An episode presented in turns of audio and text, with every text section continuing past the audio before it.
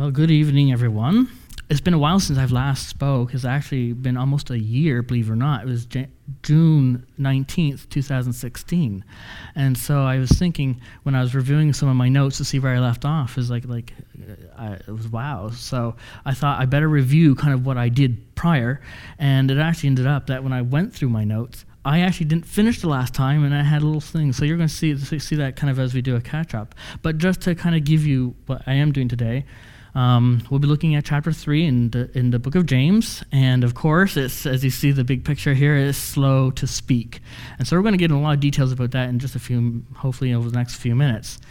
Um, but just so we can get caught up of where we were, so basically, in chapter one, the book of James, it starts off by um, it gives you the whole purpose of the book, which is to become a servant. And so you kind of, we, go, we looked at the definition of a bond servant and um, kind of the, the different aspects of it. Like we looked at basically trials, and that when God puts us through trials, the idea is that it perfects us, that it, it purifies us. Um, just like the idea of when you heat a metal, the impurities rise to the top and you're able to skim them off. So, it, of course, I mean, there there's different things that kind of come out of that, like patience and um, asking God for wisdom. And so these are different concepts that came up in the chapter one. And um, there was also, like I said, we, it doesn't apply whether you're rich, whether you're poor. There were things that each of us uh, through trials can get or gain. So it's not something that is just for um, one set of people. Now, at the end of chapter 1, it gives us a verse, and it's verse, uh, I think, 1 and 19, this says it right there, and 20. And it goes, I could read it, but it basically, uh, it gives us these three concepts swift to hear, slow to speak, and slow to wrath. And the cool thing about this is that this is actually laying out the, the outline for the next few chapters. Like, for example, chapter 2 is swift to hear. You'll see that in a second. Chapter 3 is slow to speak, and chapter 4 is slow to wrath. And so when you add all that up, it's kind of the instruction manual uh, to becoming a servant. But you'll, you'll, like I said, we'll hopefully be able to bring all this together. I'm trying to get all cut up here. So this is kind of, if you were to scatter it all over, splat on one big page, the whole book, this is what it would look like. So the idea is it's becoming a servant, and of course there's things like stop favoritism, slow to speak, pure, willing, peaceable. It's all there. But don't worry. I mean, we can make quite a bit more sense of it if we just put it in order here. So, like I said, we, I'm going to be looking at this is what we looked at last time. So, before, like I said, in chapter one, we had the bond servant trials, temptations, and it's like I said, it's our response to those.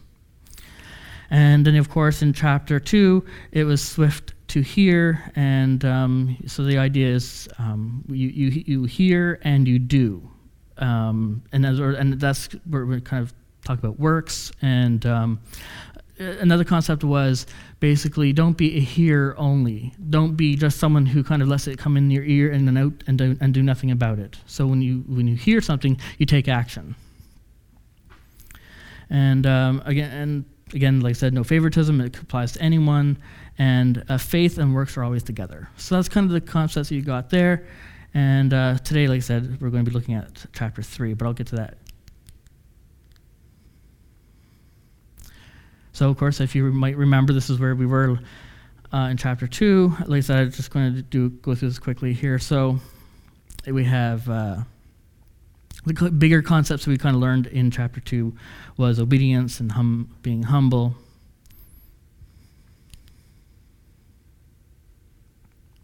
partiality again.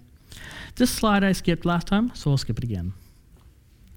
And of course, this is where I had my notes. See, see right along the bottom. When I went home the last time, I uh, I made a big note. Start here. So this is where I obviously left off. So let's let's start. We'll start the message here, but this is technically the message of the last time, not this time. This is chapter three. This is obviously in, still in chapter two. So like I said, I'm going to stay here. I'm trying to stay close to the screens. I, I, I don't have glasses. I should have a pair, but I don't. So I'll stay close. Oh, and I am trying different things, by the way. Normally I have lots of notes, but I, last time I was here, I had notes. And then I found that anytime I went to look at them, I got confused. So, so, so throwing the notes out, out the door, and we're going to stick to, uh, hopefully I can retain some information and gather what I need off the screen here. So, like I said, faith without works is dead. And of course, if you uh, remember uh, when I was doing the introduction about two years ago, I think I think pretty well it was about that. Um, James and Paul, we made a comparison, and we said that James and Paul have very different, or what seems to be very different views. So on one end, you have James who's saying, uh, yes, you have faith, but you must have works. Where you have Paul who says it's, uh, well, like I said, we're going, we're going to read a lot of verses about it, but um, it's, it's all about faith uh, and not works. And you're going to, like I said, we're going to get some verses there for you. actually, you know what? I'm going to read it right now. So it says in Ephesians uh, chapter 2, verses 8 through 9, it says, for, for by grace are ye saved through faith, and not that of yourselves. It is the gift of God, not of works, lest any man should boast. So that's a good point. Because if you are able to work your way to heaven, then uh, if you said, okay, well, if I'm good, uh, you know, if I am, if I, I, love people and I don't do anything really too bad, you know, then if that was good enough, if that was what the requirements were, then it would really take away from who, what Christ has done. Christ wouldn't have had to die on the cross if, if your good stuff could have actually measured up, but it doesn't. Not in the slightest, I can tell you that. So the reason why this is, why does so why did Paul and James have these different views? Well, because they were dealing with different people. They were in different areas.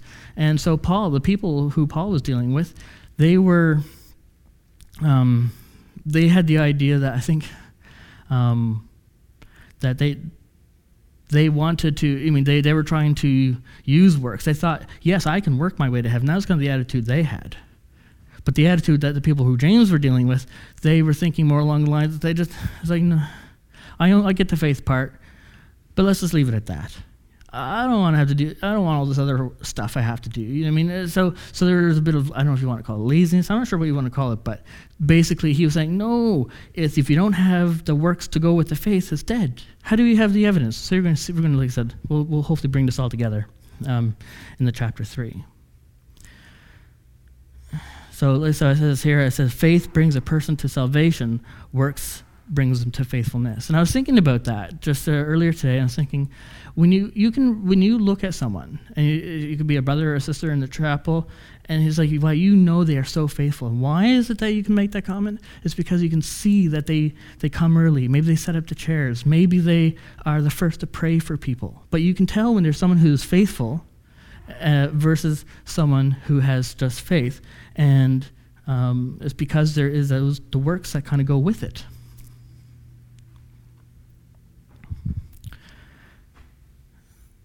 actually say this.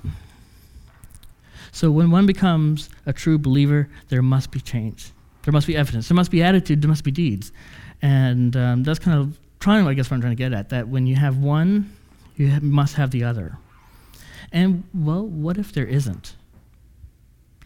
Well, one needs to ask questions. If you have someone here, or you have some, and you, there is no evidence of any kind, like there, like whether it's maybe they it could be attitude, it could be that they never do anything. They they might maybe the the life that they're living in no way you would say resembles a Christian. If they were standing beside someone else uh, who was just totally, uh, you know, just someone off the street, if you don't have, if there's no difference, if you can't recognize that there's something different from the, from the person who claims to be a Christian, then the, you have a problem. And like I said, you need to, when you ask these questions, you need to be prepared to actually um, act on the, on, the, on, the, on the answers. It's not good enough to say, oh, why, why don't I have this attitude I want, you know? You need to find out, well, why isn't there, why, is, why do we believe there might be a problem? And as this is kind of these pictures kind of uh, indicate, you know, you don't get you don't get good fruit off a bad tree. And I think that's kind of what it says uh, a bad tree cannot bear good fruit, you know? And, and that's so true. So faith without works is dead. And when you have someone who is claiming to be a Christian, but you, there is no evidence, there's no works, there's no, there's no change in this person, then um, we need to be quite concerned. So, so, like I said, we have a problem. Fruit trees must bear fruit. When they don't, it's one of three situations. So, one of the situations that it could be is that it's an immature tree. In other words, if someone gets first saved, you don't expect instantaneously for everything in their life to be perfect. It can take time. The Holy Spirit, yes, will, I believe, will absolutely work in every single person who becomes a Christian. But it's not necessarily a magic wand that can make all your bad habits disappear. So it's possible that as a person who has become newly saved, they might be they're still growing into their, what it means to be a Christian and allowing the Holy Spirit to do this work. So if you don't see fruit right away on a new Christian, then that's probably not something you have to really worry about. Unless it stays that way, and then might, you'd have a problem. It could be a sick tree. If you have a fruit tree, someone who's a Christian, and they and there is no fruit in their life, and you might want to ask, is there a problem? Is there sin in their life? Because if there's sin, that will absolutely have a ripple effect. It will take, uh, it will take over, and um, unfortunately, it will become very evident. Okay, if there's if if there's sin in, in someone's life, and then you have not all trees are fruit trees. It's possible that the person who you see think is maybe a Christian may not be a Christian. So that's something else you need to be considered. If you don't have any evidence, there's a possibility, a good chance actually, that maybe they're not.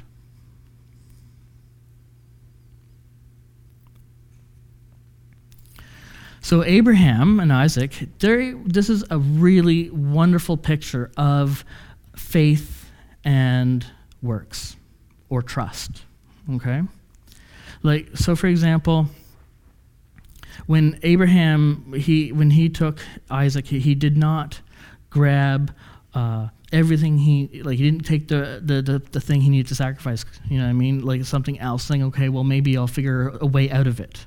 Okay? He didn't take on the responsibility of himself to figure his way out.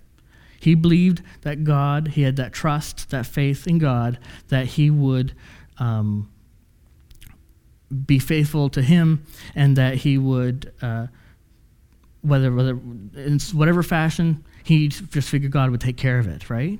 And, and, and that's exactly what happened.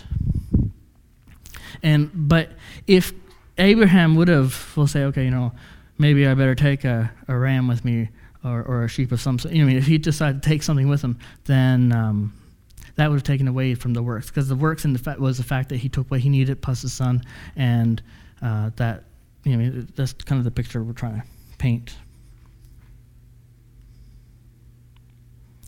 Okay, so that brings us now today. That was, like I said, just a review plus where we left off. So now we can kind of get started to today's message.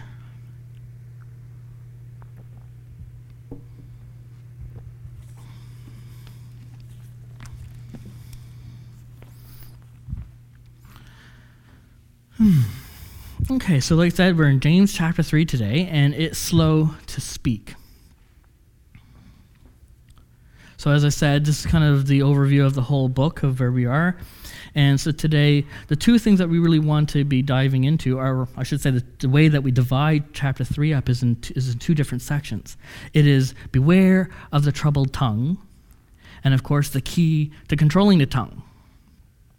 And as you know, if you just keep in mind, like what we're trying to do here is we're trying to lay out the roadmap, a practical guide to uh, what it is like to be a, to the Christian life, which is ultimately becoming a servant.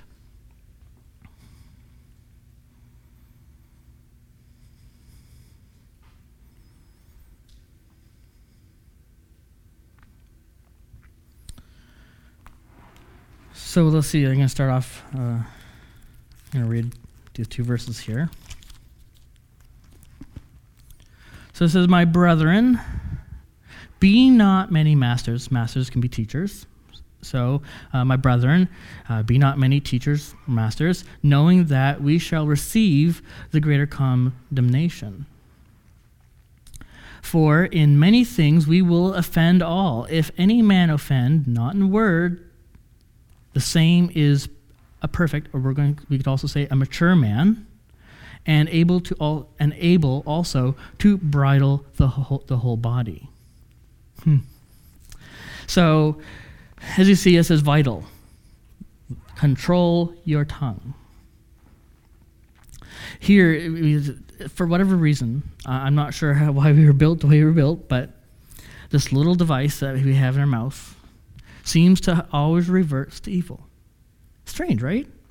But it, all, it does. It always to evil. So such a small little member can cause mass destruction. he used the example as you see, as you were going to read here. It uses the example in Scripture. It says, uh, like a spark and a great forest. So, of course, teachers, or I, and I like to actually broaden this up a little bit and say not just maybe teachers, but influencers, people who have influence over others, I would like to say are also included in this. But for those who are influencers, teachers, are held to a higher standard. So, greater the influence, greater the responsibility. So, what that means is there's a standard. God is very strict.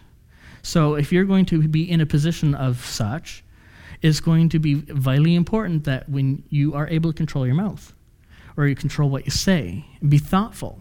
Because if you're not, guess what? You will stand before God and you're going to have to answer for that.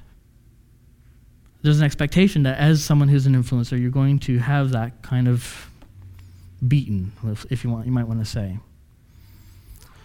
So, ways to offend people, well, countless, right? I can think of lots of ways I offend people. I probably offend people every day, you know what I mean? But uh, if you're a person who can, if, who may, maybe you offend people, but if you, if, if by the word, in other words, if it's the, the things you say, you're not offending people by the things you say, then that's maturity. So you may be able to control the tongue, but not its nature. So that's kind of an important kind of differentiation because when I was reading this, it, it was a little tricky. It was like, well, I don't quite. It says on one kind of look on one hand you can see like you control it, but on the other hand it says you can't control it. So what is it? But here's what it is. So you, a person can master, or we'll say conquer, control the, the words that you come out. But the nature, the fact that your tongue wants to revert to evil, you can't control that. That's beyond us. And we're going to see that in the next few verses. You can control the tongue, you control the body. Another way to think about that maybe is that um, you can you can control if you can control your tongue, you can control, we'll say, uh, the maybe the, the path that your life might take. Ah, much better. So, as I was saying before, you know, real, really, it doesn't take a l- big thing to, con- to get out of hand. So, you know, the idea of this picture was the fact that I said like a spark, right? And I'm going to tell this little story. Even my, my parents are here, so they can, can they can confirm this. But I have to admit, when I was younger, I was a little kid. Well, okay, here I am. I was listening to my dad. He said to there was this. We had a bonfire the night before, and he said, "I want you to take these, uh, the ashes and stuff, and spread them out uh, in the kind of little, little wooded area we had." And the idea, you know, because it would be good for, you know, growing things and stuff eventually. He failed to mention that he had to be cold first. Hmm. and so I have to admit, uh, I put it all over there. It was really nice, no problems. But it didn't take long before I basically burnt down the back of the backyard of some of Mo- Pelons. Their whole, they had the little forest and all gone. so uh, yeah, fire department had to come and put it out. But yeah, it's true. Um, so a little thing can turn into a big thing, right? And uh, you know, a little bit in a horse's mouth can control the, the, the, where the direction the whole horse goes. A little rudder on a massive ship can control the direction it goes. So your tongue, though it be very little, can control a massive direction. And I'll call that, I'll say, maybe your life. Okay? You can do a lot of destruction in your life if you don't let that, if you don't keep your tongue under control. Let's read that here. It says verses 3 to 5. Behold, we put bits in the horse's mouth so that we may so they may obey us, and we turn about their whole body. Behold also the ships which though they be so great, and are driven of fierce winds, yet they are turned about with a very small helm or rudder. With, uh, with theresoever the governor listeth. I better get to drink here.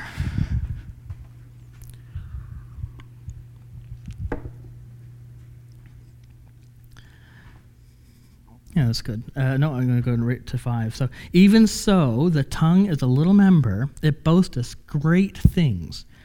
Behold, how great ma- a matter a little fire kindleth. There, an example. A little fire kindleth into a big, massive forest fire, right?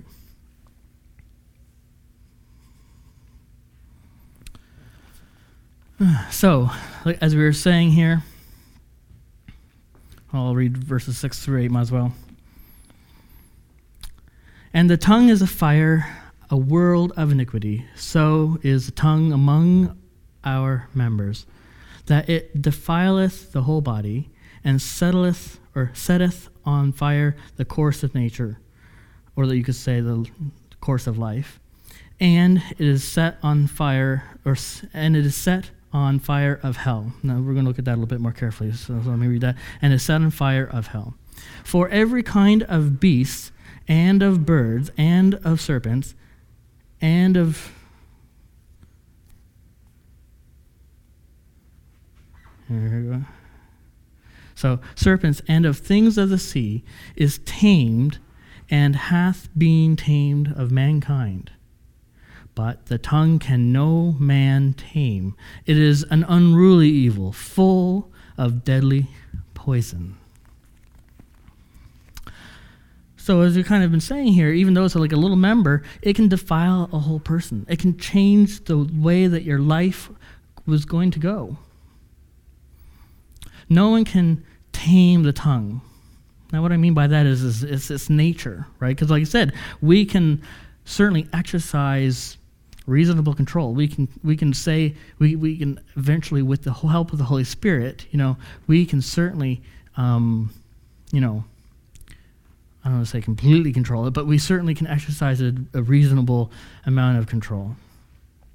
But that, in fact, that it wants to revert to evil, that's its nature. We can't do anything about it. No, it will always want to revert to that evil, always. Well, you'll see here, it says on the bottom point, it says, only the Holy Spirit has the power to subdue that nature. And believe me, that's that's that's a day I look forward to. I mean, or but I don't know if it'll ever be complete while we're here.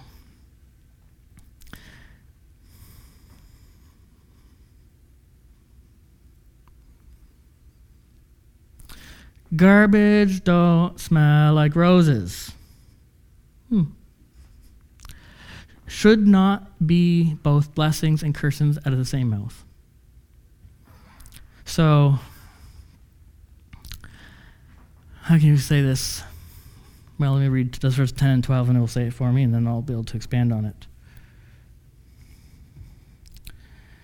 So out of the same mouth proceedeth blessings and cursings. My brethren, these things ought not so to be.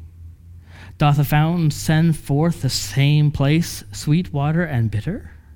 Can the fig tree, my brethren, bear olive berries, either a vine, figs, so can no fountain both yield salt water and fresh. Hmm. So if you are not exercising the control, in other words, you're just allowing your tongue to flap and flip and do whatever it wants, and it reverts to its old nature and it wants to then go to evil, well, guess what? You're going to smell like garbage, not roses. And what's going to happen is because the reality is, the old saying, you put one bad apple in a bunch of good ones. Do the good ones? Does the bad one turn good, or the or the good ones turn bad? Well, the bad ones, the good ones turn bad. You take a person, you say, okay, you know what? We know that uh, you know you mostly hang out with good friends, but you know what? It's okay for you to have this friend that's kind of uh, rough around the edges, or you know goes down the wrong path. Well, guess what?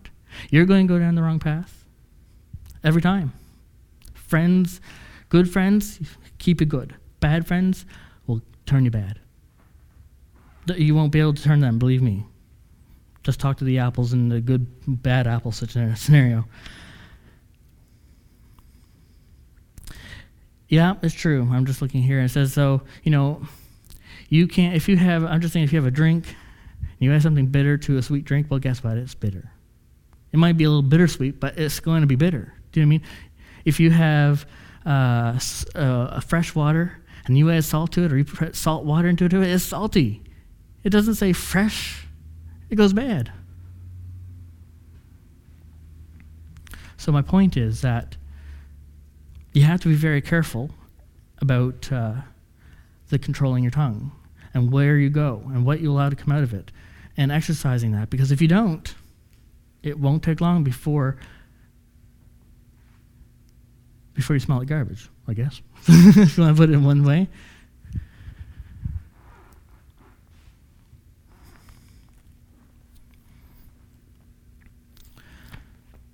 So heavenly wisdom versus demonic or, or earthly wisdom. So I'm going to read chapter, I'm going to read verse 13 here.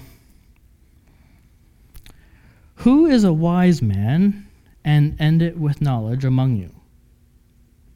Let him show out a good conversation, his works with meekness of wisdom. Well, I guess before I continue, I guess I can kind of do a little kind of as you as you see here on the side. It, I moved from the section where we said, "Beware of the troubled tongue." Be, will, be, be aware of the troubled tongue. We've now moved to think before opening your mouth. So I think I meant to have that actually. Um, I forgot to switch that out. I, I, I had it to, um, I can't remember. It's on the other slide, but uh, the idea is oh, yes, I remember. It's the key to finding wisdom. I think that's what I had. The key to finding wisdom. Yeah, something like that. The key to wisdom. So, this is kind of like a summary of everything that we've done. Kind of, it's like a, we're taking a pause here, saying, okay, this is how far we've come. Let's now do a summary. So, in chapter one, we looked at uh, trials. Okay, and and in that, like I said, we, it was about purification, and uh, Well, I guess I'll just re- here. Let me just read uh, this whole this little few verses that will help make this make more sense. But if we have bitter envying and strife in your hearts, glory not and lie not against the truth. This wisdom descendeth not from above, but is earthly, sensual, devilish. For where envying and strife is, there is confusion and every evil work. But the wisdom that is from above is first pure, then peaceable, gentle, and easy to be entreated, full of mercy and good fruits without partiality and without hypocrisy, and the fruit of righteousness is sown in the place, or sorry, sown in peace of them that make peace. That actually sounds familiar. I mean, well, technically, if I had, if we had covered chapter one, two, three, uh, all together, all right now, then I mean, it would been fresh in your minds. But as I tried to kind of uh, summarize earlier, so like the very things that is talking about. So when he's talking about willing to yield and full of mercy, well, that's those are things that we learn in chapter one, verses twenty-one to twenty-seven. When we looked about without partiality and hypocrisy, that is what we learn in chapter two, verses one through thirteen and we look at peaceable and gentle, well, that's what we're covering right now. So, like I said, the idea of this is that we've now, you need to kind of take all the pieces from chapter 1, chapter 2, chapter 3, and put it all together into, I'll say, the practical guide of, of becoming a servant, living that Christian life. And in this case, all these things we just learned the pure, willing to yield, full of mercy, without partiality, hypocrisy, peaceable, and gentle these are the ingredients, you might say, to wisdom. And we're going in the next chapter, we're going to add humble, humility, and uh, a couple other little things, or big things, I should say. But we wanted to stop and take a pause right here and to uh, do um, a summary. At least that's how the book lays itself out.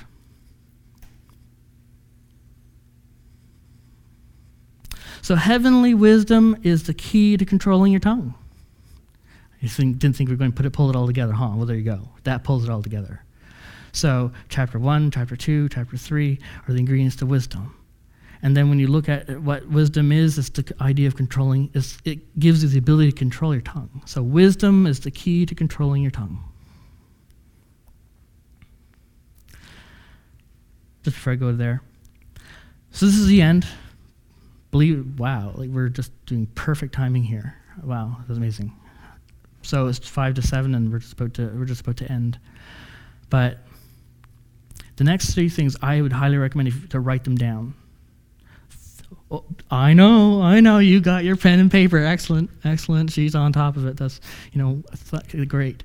Um, these are things that you can take for the, everywhere. Okay, these are what we call the three T's. The three T's. Okay and you implement these into actions, like I said, if the whole message just dissipates and crumbles to nothing, fine. But remember these three things, okay? Public, watch your tongue. If you think about it, if you go into the public and your tongue is just flapping and flipping all over the place and saying whatever it feels like, that is going to be a disgrace. you just, you just can't even imagine. So, public, watch your tongue. When you're home, watch your temper. This is a bad one for me, I'll be honest. You know? Uh, yeah? uh, don't talk to my parents about that. I don't want to talk about that. Um, but when you're home, watch your temper. These are all things, like I said, that, add, that are going to help you pull together wisdom, okay? And when you're alone, watch your thoughts. So publicly watch your tongue, Mm. When you're home, watch your temper. And when you're alone, watch your thoughts. You and if you can, I'll uh, say, exercise control in all these areas, you're going to be doing really well. So that's where we're going to end today. So, like I said, this is James chapter 3, slow to speak. Hopefully, everything was able to make sense. And maybe we'll close in prayer. Do you want to have a song at this point? Okay, we want a song because we got one and a half minutes left, so make sure it's a short one. So that's perfect timing. So let me just close in prayer and then we'll have a song. Gracious God and Father, it's just so wonderful to be able to dive into thy word and to be able to just take out these little nuggets. So, Lord, I help I, I ask that you would help implement these things into our lives, that you would work with us and that you would mold us, and that we would be able to be a witness for your Son, and that we'd be able to be a light to others who are in darkness. I pray this in your Son's most holy name, Lord Jesus Christ. Amen. All right, so I'm going to just pause my little mute here, and then we'll have a song.